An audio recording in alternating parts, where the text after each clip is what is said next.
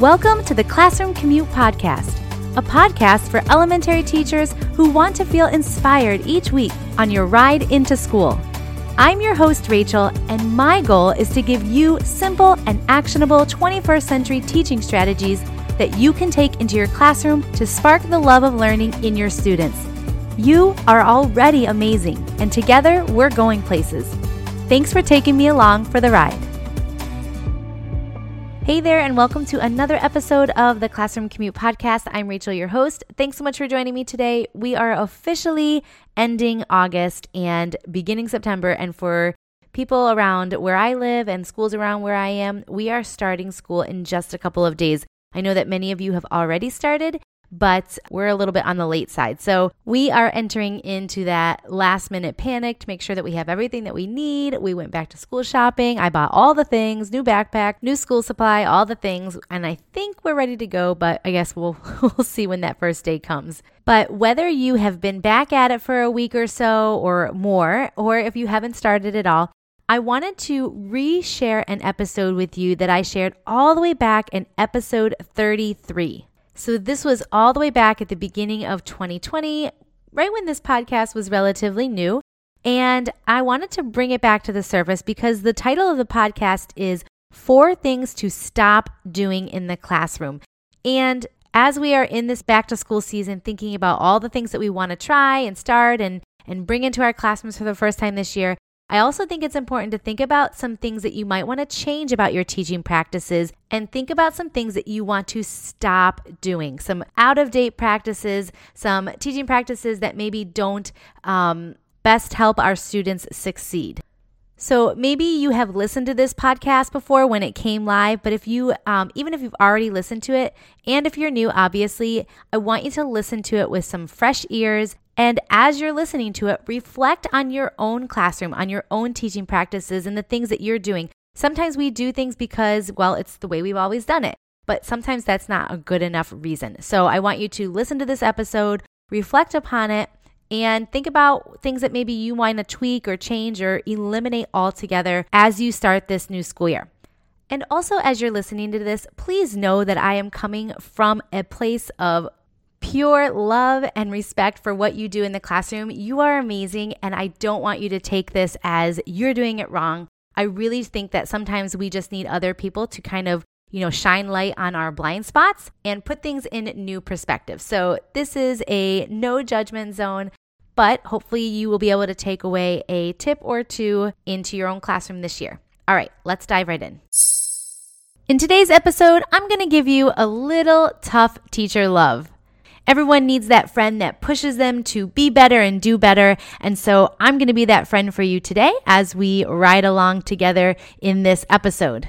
In every teacher's career, we all have those things that we do with our students, we do in our classroom, because simply that's just how it's always been done, right? And sometimes those teaching practices become outdated, and we find better ways to engage our students and teach our students and meet their needs.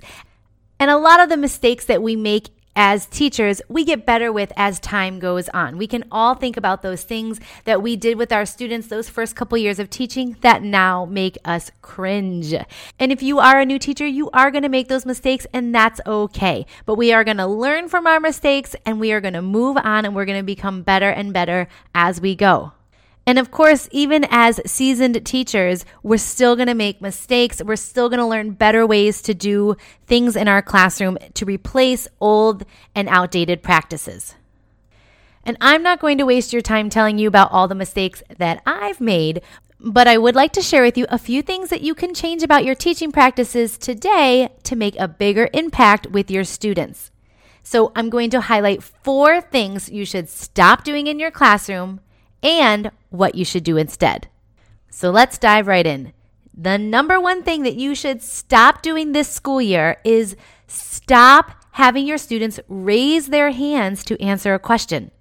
You might be thinking, um, but Rachel, I can't have everybody just shouting out the answer. You're right, you can't. We all ask students to raise their hands to answer questions. It's a classic classroom management technique, and it does prevent chaotic conversation. But here's why you might want to consider stopping this particular participation strategy. When you call on a student to answer a question, you only assess one student's understanding of that topic, and you only hear one student's thinking behind their answer. Everybody else in your classroom is off the hook for answering that question, and it allows them to become passive learners in your classroom instead of engaged learners. So here's what you can do instead. Our goal is 100% participation, right? Well, you can get 100 participation from your students by trying one of these alternatives. The first alternative to raising hands is to have your students write the answer down on a dry erase board or inside a journal where you could easily glance at several students' responses before discussing it with the whole class. You can easily see who understands and who doesn't. You could also have students point to the answer. If you're looking at an article together or reading something out of a textbook or another book, or you have an activity sheet on their desk where answers can be found, have all students point to where they find their answer if it's that kind of question that you're asking. Again, glance around the room and see what students are pointing to the right spot in your article, your textbook, and get an overall assessment of students' understanding. The third alternative is to have students turn and talk. Have students share their thinking with the person sitting next to them, and you can eavesdrop in on their conversations to hear what students are saying. Another alternative is to use what I call show what you know cards. And this is an easy tool that you can have on hand to quickly assess students' understanding of a topic. Here's how it works. I created several different cards for the different topics that I might teach about. So I have a set of cards for social studies and science and math and ELA, whatever it may be. And on the cards were generic answers to questions that I might ask about the different topics to see what my students remembered and understood about what I taught them. So, for example, I had a card that had three answers on it.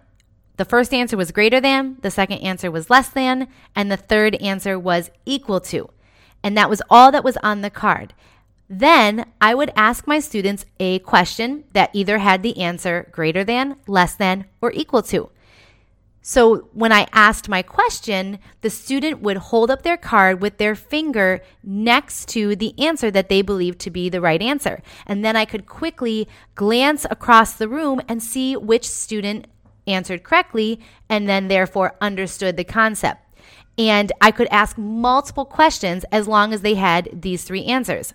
So after your lesson about teaching greater than, less than, or equal to, you have them pull out their card greater than, less than, or equal to, and do a couple quick review questions.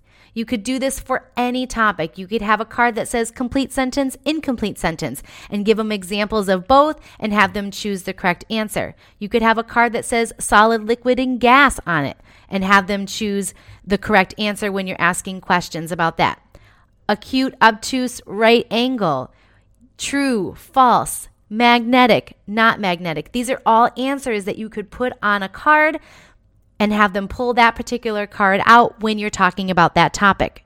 You could even have very generic answers like yes or no or true or false on the card and use those for any type of topic that you might be choosing. You could also have a card that says, I got it, still working on it, I need help. And this card is especially helpful when you want students to evaluate their feelings about how they understood it, whether or not they think they got the concept or not. It's a great way to promote that self reflection at the end of a lesson.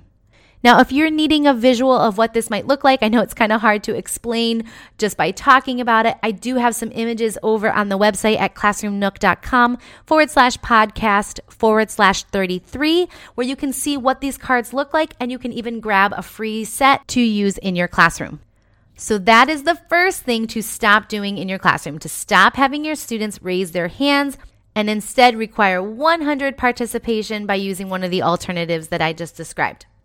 The second thing to stop doing in your classroom this year is round robin reading. I remember being in elementary school where my teacher would go around and have us all take turns reading out of the book that we were reading.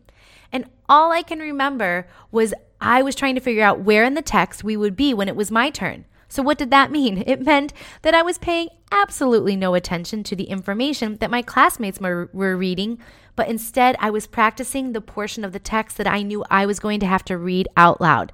It was terrifying because I wasn't the best reader and I had a lot of anxiety that came along with reading out loud to other students in front of other students.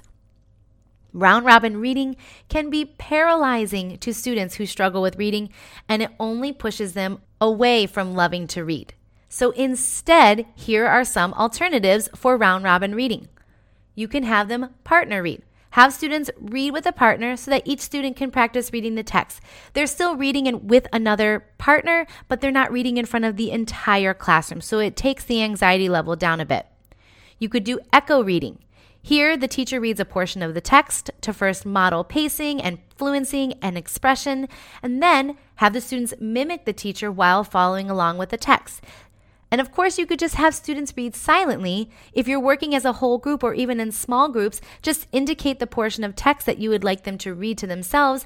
And while students are reading, then you can go and listen to individual students read the portion before coming back together as a group. And finally, of course, you can just read it out loud to the students. Sometimes it's best for the teacher just to read out loud to the group. This is the perfect time where you can model fluency and expression and pacing Students should have the text in front of them so that they can follow along, but it's not always necessary for them to do the reading especially when you're working in the content areas when your goal is that they just understand the information and not necessarily be able to read it perfectly. Sometimes we need to just take out the hurdle of actually reading the text to students who may struggle and just give them the text and the information by us reading it out loud so that they can fully understand it. The third thing to stop doing is stop making all the decisions in your classroom. If we want our students to learn how to make good decisions and good choices, we have to give them the chance.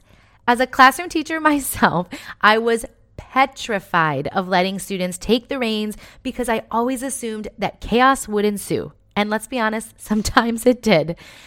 I would often control the topics that they would write about, or the books that they'd read, or the students that they got to work with, or the projects that we would do. The list goes on and on.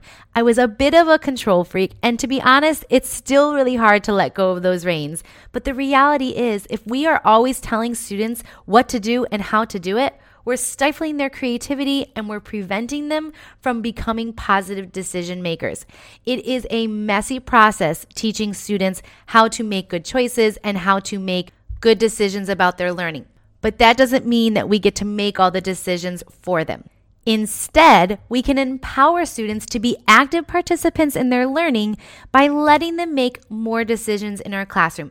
And this can be a gradual process. You can start with small, little decisions first, and then work and gradually release more responsibilities to your students. Here are some ways that you might do that. Give students the choice of using technology, things like websites and learning apps, versus traditional resources like books and articles. Sometimes we think students will always choose the technology option, and that's not always the case. So if we give them that choice, it lets them take ownership of their learning. We can also allow students to have choice in showing how they've learned with the use of things like choice boards. And I have a collection of choice boards with a variety of reading activities that I will link to in the show notes. We can offer choice in the form of flexible seating during your day. Maybe not all day long, but sometimes during the day, allow students to choose where they are going to sit to complete a specific activity. Give students choice in their assessments by providing multiple formats of how to show their learning. Allow students to participate in things like reading partnerships where they can choose a partner to explore a new book with. I did an entire podcast all about using reading partnerships in your classroom. It was episode 20, and I will link to it in the show notes. I also have another resource all about giving students more choice in the classroom. So I will link to that resource in the show notes over at classroomnook.com forward slash podcast forward slash 33. Okay, you ready for number four? The final thing to stop doing in your classroom this school year is to stop wasting so much paper. I realize that this last tip is not 100% possible for every classroom, as not all teachers have the same amount of technology. However, if you are in a school where you have access to more technology, I encourage you to take advantage of it as much as you can. And if you don't have a ton of technology accessible to you, do what you can with what you have. Because developing technology skills, such as researching online, and typing and completing activities on a digital device is a crucial 21st century skill that our students need to have. And in this pandemic era that we are living in right now, we've kind of all been forced to embrace the technology. So hopefully, this tip won't be as difficult to get behind as we move into this next school year.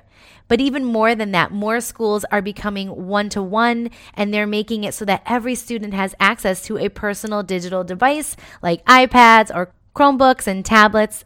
So even if you are not in a virtual setting this coming school year, still consider using online learning platforms like Google Classroom and Seesaw and Microsoft Teams to have students complete activities in your classroom.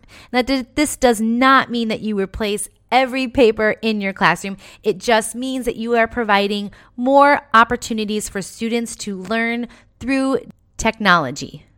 But of course, there is a learning curve here, and not all of us have the same level of comfort when it comes to creating digital resources.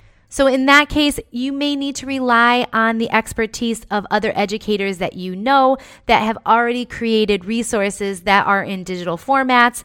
Or you may need to attend some trainings or do some online trainings to help educate yourself about how to use digital platforms for teaching your students.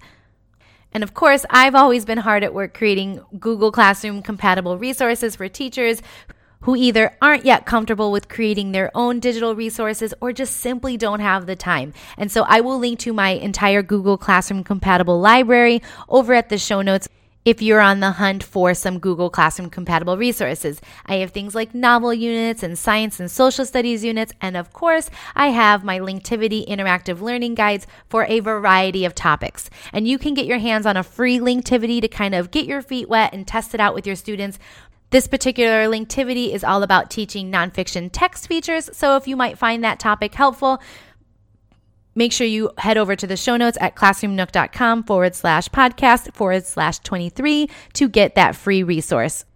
So there you have it. Four things to stop doing this school year. Spoken to you in love, of course. There's no judgment here. We all make mistakes, we all learn from them, and we all become better teachers because of it.